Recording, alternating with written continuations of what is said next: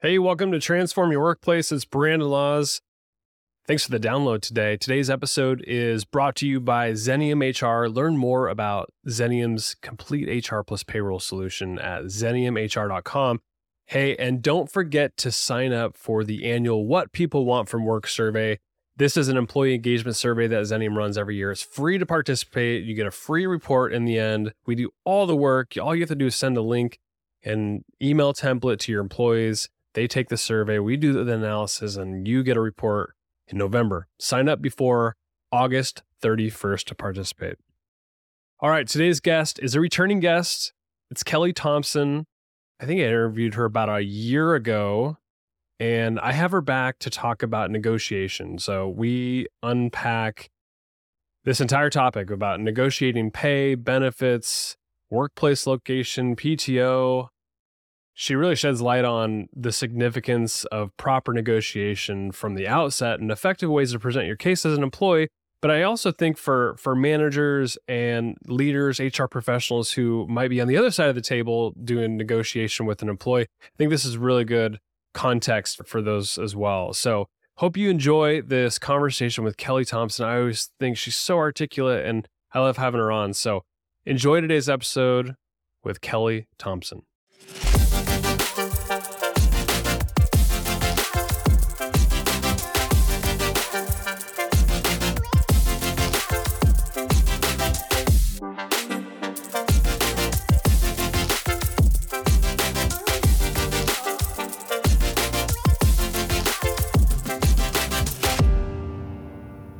Kelli, it is a pleasure to have you back on Transform Your Workplace. Thanks for coming on. Yeah, it's a pleasure to be back. I'm excited about our topic today. Yeah, we're talking about negotiation with salary. That's a tricky topic, both for somebody who's negotiating on their own behalf and for leaders and HR people who get involved in the negotiation. So we're gonna we're gonna dive in. We'll start with you. You started in the banking industry early, I think in your 20s. What can you tell us about that initial job offer that you got and how it influenced where your career went? Yeah. You know, it's interesting because oh, since we're talking about money, my joke and one of the things I've talked about, especially in my book, is that when I was a little girl, I wanted to be a weather girl. I wanted to be the weather girl so bad. I loved like following the tornadoes and standing outside and watching tornadoes. I'm from Nebraska, so I got to do this. And as I got into corporate and especially into banking, which you would think talking about money being in banking, since like, you know, our product is money, would be easy it's not. And my thought was always, gosh, like money should be as easy to talk about as the weather but it wasn't always easy for me. You know, um, my first job into banking was because I was moving back to Omaha after living in a different city to be closer to my then fiance. And the job offer that I got was about $8,000 more than what I was making at my previous job. And so I took it. Like I was like, oh my gosh, it's more money. Yes no negotiation. It was just like, oh, wow, I'm going to be rich. You know, I think I was still making in the $20,000 range, you know. And so when you're in your 20s, you're like, oh my gosh, $28,000. I won the lottery and did not negotiate at all. But what I had since learned after many years in the profession and being much wiser is me not negotiating even that first initial salary impacted my salary for the remainder of the 12 years that I worked at that bank because let's just say that I would have negotiated my, I think it was like $28,000 salary, even just up like 3% you know, I at least would have had a little bit more to start with. That also means they would have been adding just a smidge more in matching money to the 401k. And then every other 3 to 5% raise I got thereafter would have been on a higher amount than which I started. And I think the other thing too that I didn't think about at the time that I coach a lot of my my my people to do is I didn't even look around to see if that was in alignment with market value. I mean, at the time they could have just offered me more money because it was just more than I was making and oh she'll say yes, but I didn't even know is this in alignment with market market for what this role pays in my area. I mean, it was just one of those complete early career newbie mistakes of, oh my gosh, it's so much, it sounds like so much money. I'll, I'll just say yes and, and go with it. Yeah. Cause there's more than what you had, right? But the, the issue is that it anchored you to a certain point and then your raises there on after you know three four five percent whatever is off that anchoring point versus if you'd asked for if you'd actually negotiated five percent more that was, your anchoring point starts at a different place and your your salary long term may look a lot different Absolutely. And that's a lot of the things that they study when they study, like, they talk about the gender wage gap or gender negotiation differences. Uh, there was a study that was done by Hewlett Packard, and what they found was that men, more often than women, negotiate their very first salary. And so you exactly articulated that point. So then that anchoring point, that, that point that they're always starting from, is automatically higher than a woman's. And those 3% raises or even just bumps in your salary when you're promoted into leadership, they all add up over time. And it isn't just in your take home pay, but you also have to think about, well, then that's just a little bit less matching money in a 401k match than I would have got had I negotiated that salary up front in hindsight, it's easier for you to say like, uh, I wish I would have negotiated in my early twenties because my career might like look a lot different, or your financial situation might look a lot different. But when you're talking to twenty something year olds and you know maybe their first job, I mean, you got a daughter in college, she'll have her first like professional job in a few years, right? How are you coaching people like that to negotiate? Is it appropriate? Yeah. Okay. Well, I'm going to tell you about one of my favorite clients, which is my daughter. So she got her very first job at age 15 at a pizza place, and she was not a server, a hostess. Okay. And so she didn't have a lot of leverage at that point. I think they were going to pay her like $9 an hour plus tips. And she's like, I took it. Well, of course you took it. It's your first job. Right. But then, you know, she had worked there for about a year and she really wanted to work at this local coffee shop. And so when she went in for the interview for her coffee shop, we already talked about, you know, how important it is to see if you can negotiate your salary. And we talked about, you know, her name is Haley. And I said, Haley, you know, you already have a year of learning, knowing how to count money, right? Which is really important when you're in these types of jobs customer service. You already have food service experience. You already know what it's like to deal with difficult customers because by this time she had moved up to a server position. You know what it's like when people are upset with their food. You know, people are very emotional about their food. We know this. And so, you know, you already have a lot of these skills, you know, to work in a really fast paced environment and you need to advocate for that. And so she went into this next job when she was interviewing to be um, work at this little coffee place and she was hired. And I believe again, they offered her like nine something an hour. And she goes, actually, I was wondering if you would consider 975 an hour because I have, you know, these skills. And they did. They hired her at a higher rate than they would, you know, early on. And so I don't think it's ever too early to start having the conversation to talk about advocating for yourself, demonstrating your skills, and doing it in a way that says, hey, when you hire me, you're not getting a brand new person. Like you're getting already some of these you know, very valuable skills that I've already learned that I can bring to you. And that means I can hit the ground, you know, running a little bit quicker. And so, yeah, we, we started at age 16 here in our household. And so I don't think there's an age where you can be too young. There's a myth out there that asking for more money or negotiating on your own behalf is rude. Debunk that myth for me. Yeah. You know, I think sometimes this depends on gender. It could depend on your family of origin. But some of us have maybe been taught that, oh, you know what? You shouldn't ask for more money. That's rude. Sometimes it's kind of like you shouldn't look a gift horse in the mouth, right? It's not rude to talk, or it's rude to talk about money. I think as you're listening, I maybe want you to reflect on what is maybe that money message that you've always been taught? And is it true? Is it working for you? Because some of the things that I see in my practice, and I've seen this too, just leading HR teams, is that somehow and i don't want to overgeneralize but the tendency is is that men did not get this message that negotiating or asking for more is rude right? They, they heard a different message. It's more about providing for your family and, and those sorts of things. Whereas women tended to get the message oh gosh you know you should just be grateful for what you have. And so some of those really start to manifest even into behaviors as we get older which can sometimes when you know these big stakes situations come it can be a little bit harder to ask for what we need because we have sometimes just internalized some of these these unconscious messages. And so what I really work on with my clients is really just helping them find evidence that the opposite could be, ju- be just as true. So if the myth is, um, you know, we shouldn't talk about money or asking for more money is rude, you know, actually, how could the opposite be true? How is negotiating your salary or asking for, um, you know, what you deserve, what you need to be paid, negotiating, how is it actually helpful? How could it actually be the most polite thing that you can do?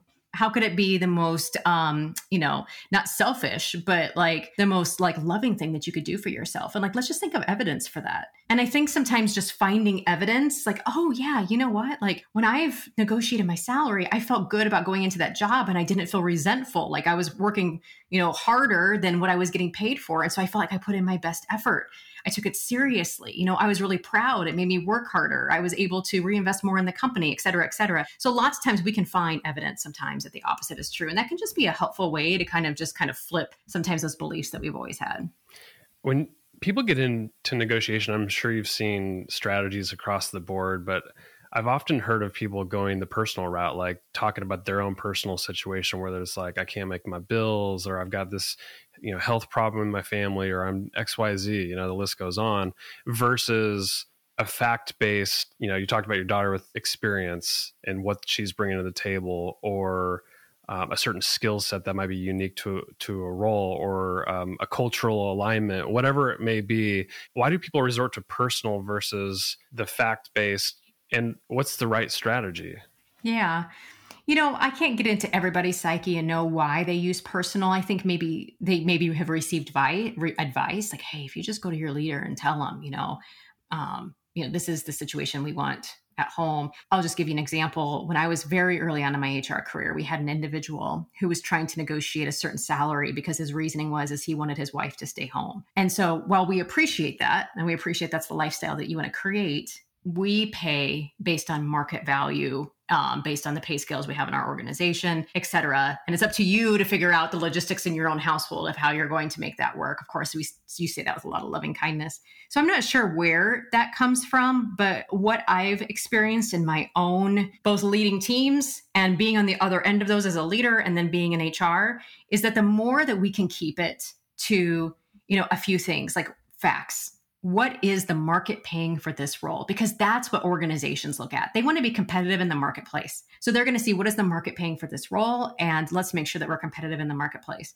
Companies have to look at their own internal salary bands or requirements or levels, layers, whatever you call it in your organization, and to keep pay equity so that we don't have large gender wage gaps, right? Or even just large wage gaps in between employees where we're paying Brandon like a ton of money because you know he came to us with this really great story and now you're making 20 grand more just cuz like that doesn't create equity. So we really have to think about equity in our organization so that people are being paid fairly for the work that they are doing. And then the final thing is we're also then paying though for skills and experience you know, is somebody 20 years my senior with 20 more years of dedicated experience going to make more than me? Very likely so. But they have 20 more years of skills and experience, you know, that they're bringing to the job. And so knowing that that's the decision criteria that organizations are paying on market, equity, and skills, talent, and experience, that's the mindset in which you also need to frame your ask.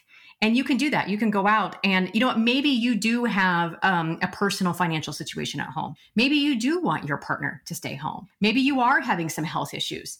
All of those are valid reasons to ask for a raise. And when you go and ask for the raise, the correct way to do it is to phrase it in, you know, hey, here's the data that I saw in the market of what my job is being paid. You know, um, here is all the skills and talents I bring to this job.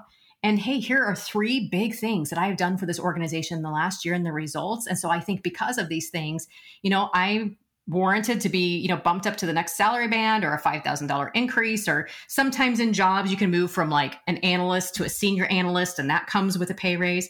So you can still get the things that you need personally but using it in a language that advocates professionally since you're emphasizing the importance of using market data, I want to unpack this because I think it gets a little complicated in negotiation for the employee or the candidate that that's negotiating on their own behalf because they don't have access like an employer does. The employer might have access to a lot of different wage data sources. They're running, creating their wage bands but unless they're unless they're completely transparent along the way about what the the range is for a particular position i think the candidates are kind of left in the dark to use like glassdoor and linkedin and other positions that have a similar title but they're not going to go layers deep on like what the job duties are and truly match up. Uh, they just don't have that kind of data like employers do. So that being said how does a candidate or a current employee leverage market data when they don't quite have the same access uh, that's such a good question. You're right. And to clarify that, organizations often have access to data that's provided to them by consulting companies like Towers Watson or somebody like that, right? That their only job is compensation studies, right? So the, the data is much more granular. However, the nice thing that's happening in the environment today is there are more laws around salary transparency. And so now we have just a few more data points And I'm just going to kind of cover some of the data points I tell my clients to do. So if my client is kind of wondering how do I negotiate the salary? How do I know if it's being paid fairly? I'm like, well, let's check a couple of places. Yes, let's go out and check glassdoor.com. Let's check salary.com. Let's check payscale.com. Those are like the widely known ones. And to make sure that we're accurate, let's make sure that you're not just matching the title, but you're matching the actual work that you do. So make sure you actually read the job description. Let's drill down by company size. Let's drill down by location because I hate to break everybody's heart, but you are not going to get paid as much in Nebraska as you will in California California or New York. Okay. So let's not go into a Nebraska negotiation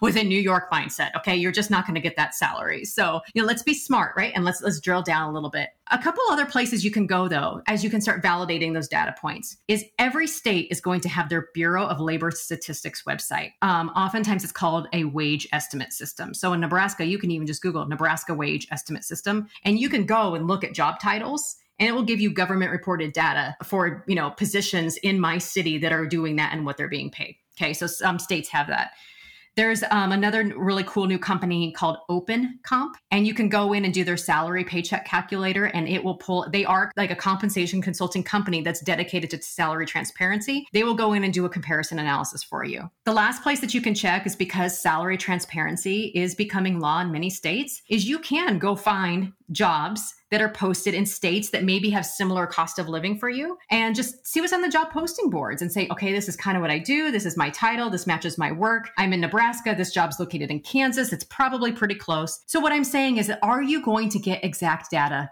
no, you are not. But are you going to start to become more educated so that we can get this bubble around this number that we're going to ask between five and 10,000 so that we can kind of start to zero in? Yes. And it's like, how do we start to use just this intelligence to get a little bit closer to where we think we should be um, so that we're not totally, one, either discovering we're out of the ballpark for salary range or we're coming to a salary negotiation that is just so far out of the ballpark, they're going to be like, no. But with these resources, you can start to get really close to where it needs to be.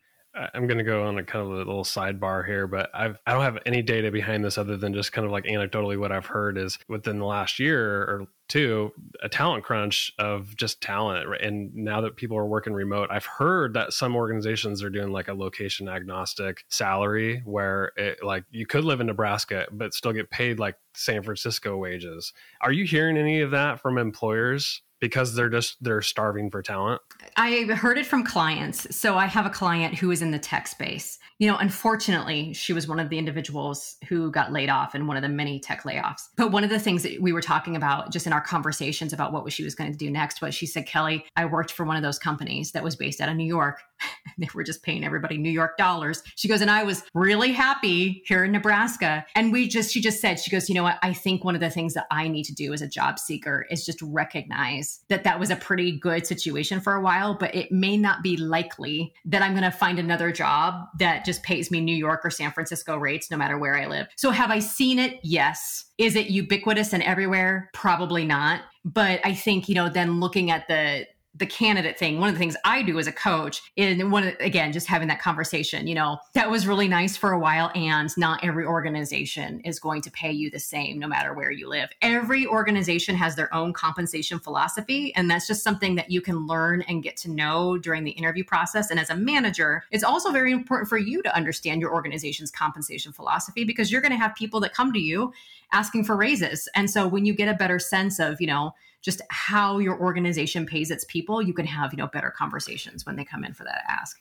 You'd mentioned that in an article you'd wrote, you'd talked about how, and then I think this is a myth. It's a common myth. Like in the interview process, people wait until the very end to ask about compensation. But you know, if you're trying to really get to know a culture and they have a compensation philosophy, not not every company does, but I think a lot are really leaning that way because they want to be transparent about like what their philosophy is on on comp. Is it appropriate to ask that in the first couple interviews or the first interview just to see if there's alignment? You know, I guess in my own experience, I think so. I'll just put myself back in my HR shoes. And one of the things that I kind of believed about the interview process, and I often joke that um, interviewing is very similar to online dating. Like, we just kind of want to fail fast here, right? We're going to kind of see if we're heading in the same direction because if we're not, like, let's not waste our time interviewing is an intense and time consuming activity for an organization and it is an intense time consuming activity for the employee a lot of employees tell me when they're job seeking they're like this is a full-time job i'm like yeah it can be my philosophy was is let's start talking about comp early, like first, you know, call. I would have a lot of my recruiters who were doing the screening, and even when I was a recruiter doing the screening, just saying, you know, the, the pay range that we have slated for this position is X to X. Does that fit inside the range you're looking for? Because that way, if I'm on the call with that person and they were hoping for 150,000, but I'm only going to pay up to 100,000, like, let's just end this. Like, why am I going to bring you in, sit you in front of managers when we are so far apart money wise that this is not going to work? And so my philosophy was always like, let's be as transparent as possible up front. That way, if we need to fail fast, we're not wasting our time. And most importantly, we are not wasting your time. And so I, I think the earlier the better. Everybody's a little different organization wise, but that's my that's my story and I'm going to stick to it. What about the job posting? It, wouldn't that be early enough, or are you opposed to putting range on a posting?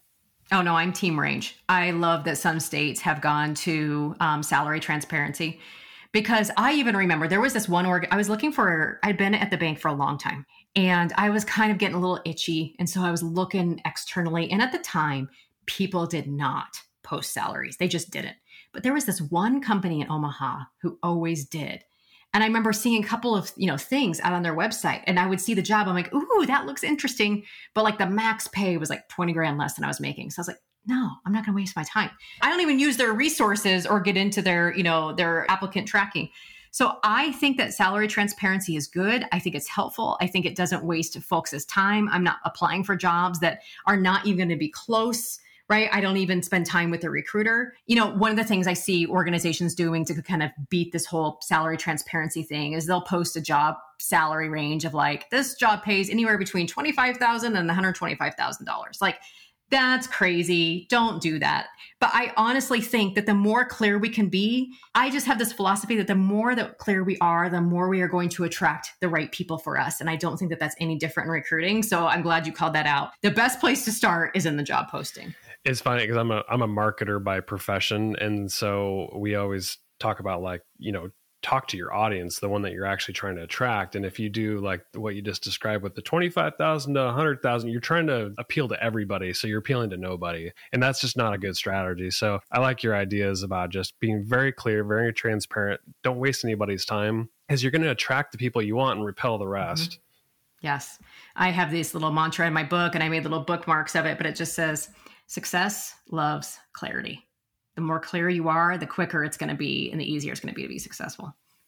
In negotiating, we don't have to just negotiate salary, right? There's other things that we can do. What are some of those other things that we can negotiate? Yeah. So, what I've seen some of my clients negotiate recently is a hybrid work schedule where they want to work. Some organizations are still, you know, lenient on that. So, that's one avenue you can take. I've seen some individuals work to negotiate PTO, especially as you accelerate into the higher levels of the organization. PTO can be something that can be more negotiable. I've seen people um, negotiate uh, just other benefits in terms of, you know, the perks that the organization has to offer, not only from flexibility to work at home, but PTO.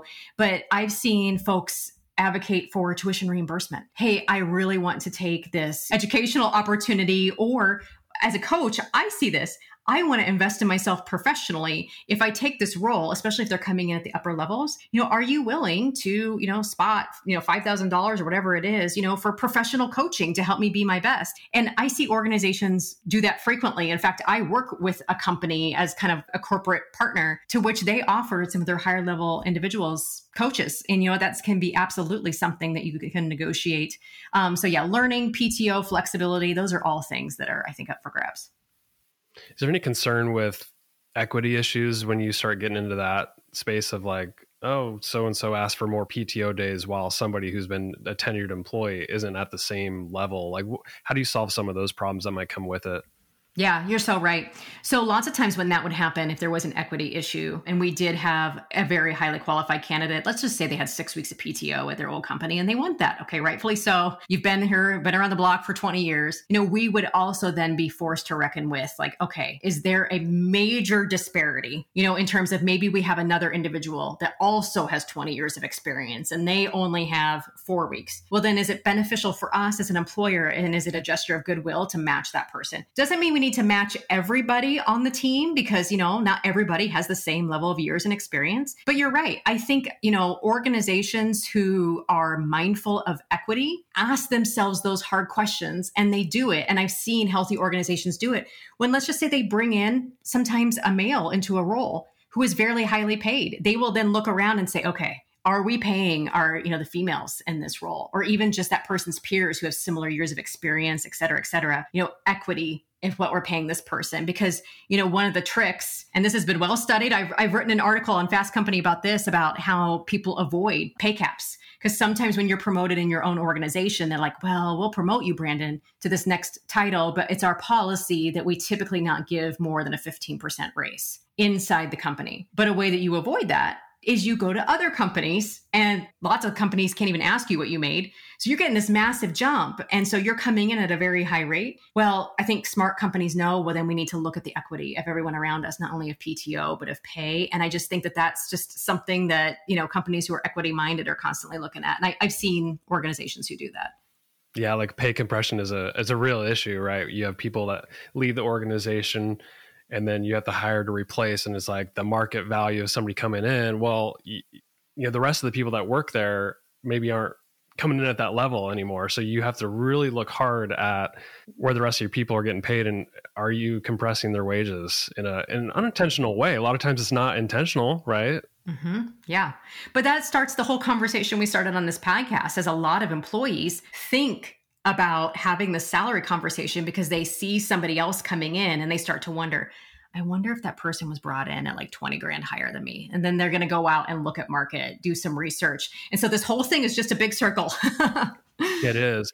Yeah. That's, you, you, talked about the discrepancy between men and, and women. Men tend to negotiate better, but I look at that. If that happens perpetually long term, where women don't negotiate on their own behalf and men do, is that what's contributing to the gap that we've seen over the years? You know, there's a lot of things that contribute to the gap. You know, the research shows that men will negotiate their salary four times more than women. Other things I've seen, you know, being in the HR space is just in general, when men first do come into that job, their starting salary requirements are often higher than what a woman will list as her starting salary requirements. Some of that could be because he's already paid more than she is. So some of it, yes, is individual, but I also believe that a lot of it is systemic. And there are some systemic issues that are still at play. Because I think one of the things that I talk about, especially when I'm talking to, you know, male CEOs or male senior leaders, is like what we have to realize is that the modern organization was created by men for men at a time when women stayed home.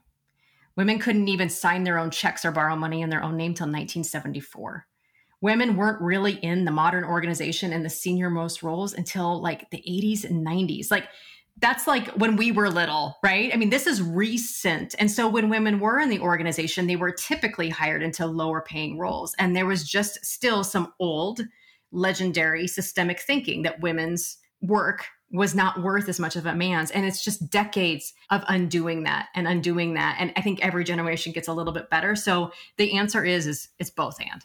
Do you think it's getting better? Like you're saying, it's like it's taken decades to kind of unwind the old, the old school way of doing things. Do you think we're waking up to it?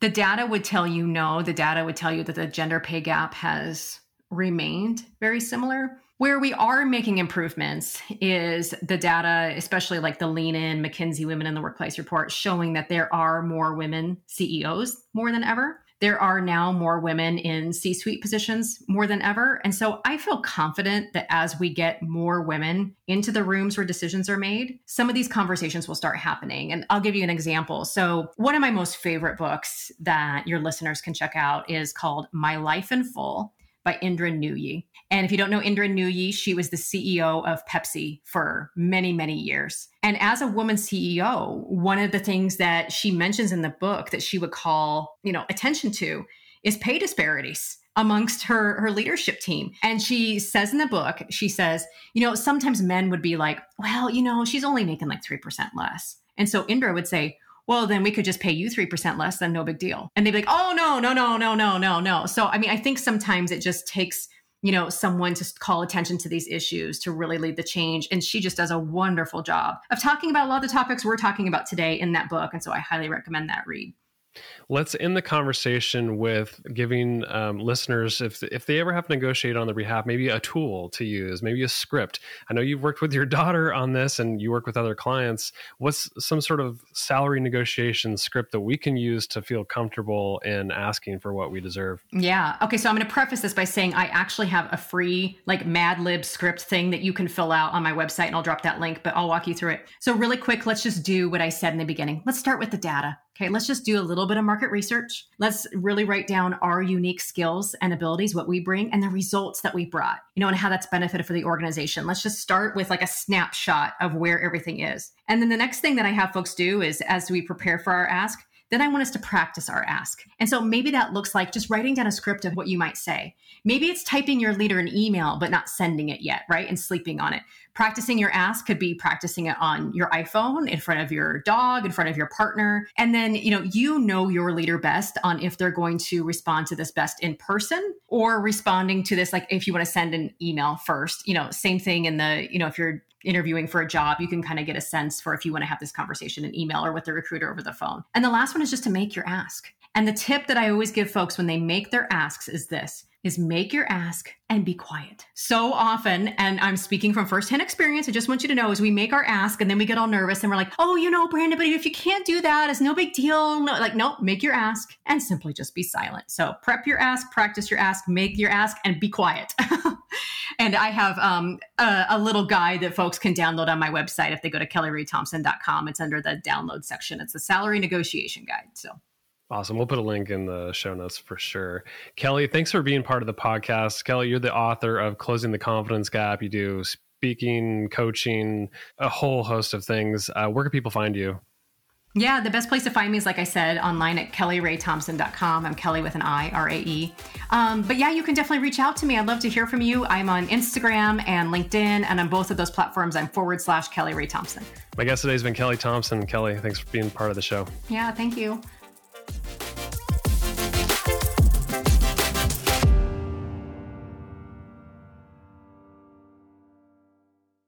The views, thoughts, and opinions expressed are the guest's own and do not represent the views, thoughts, and opinions of Xenium HR or the host, Brandon Laws. The material and information presented on Transform Your Workplace is for general information and educational purposes only. Xenium HR or the host, Brandon Laws, does not necessarily endorse any guest, their business, or any organization they represent. Discretion is advised. Please work with a trusted advisor to find a custom approach that fits your organization's needs.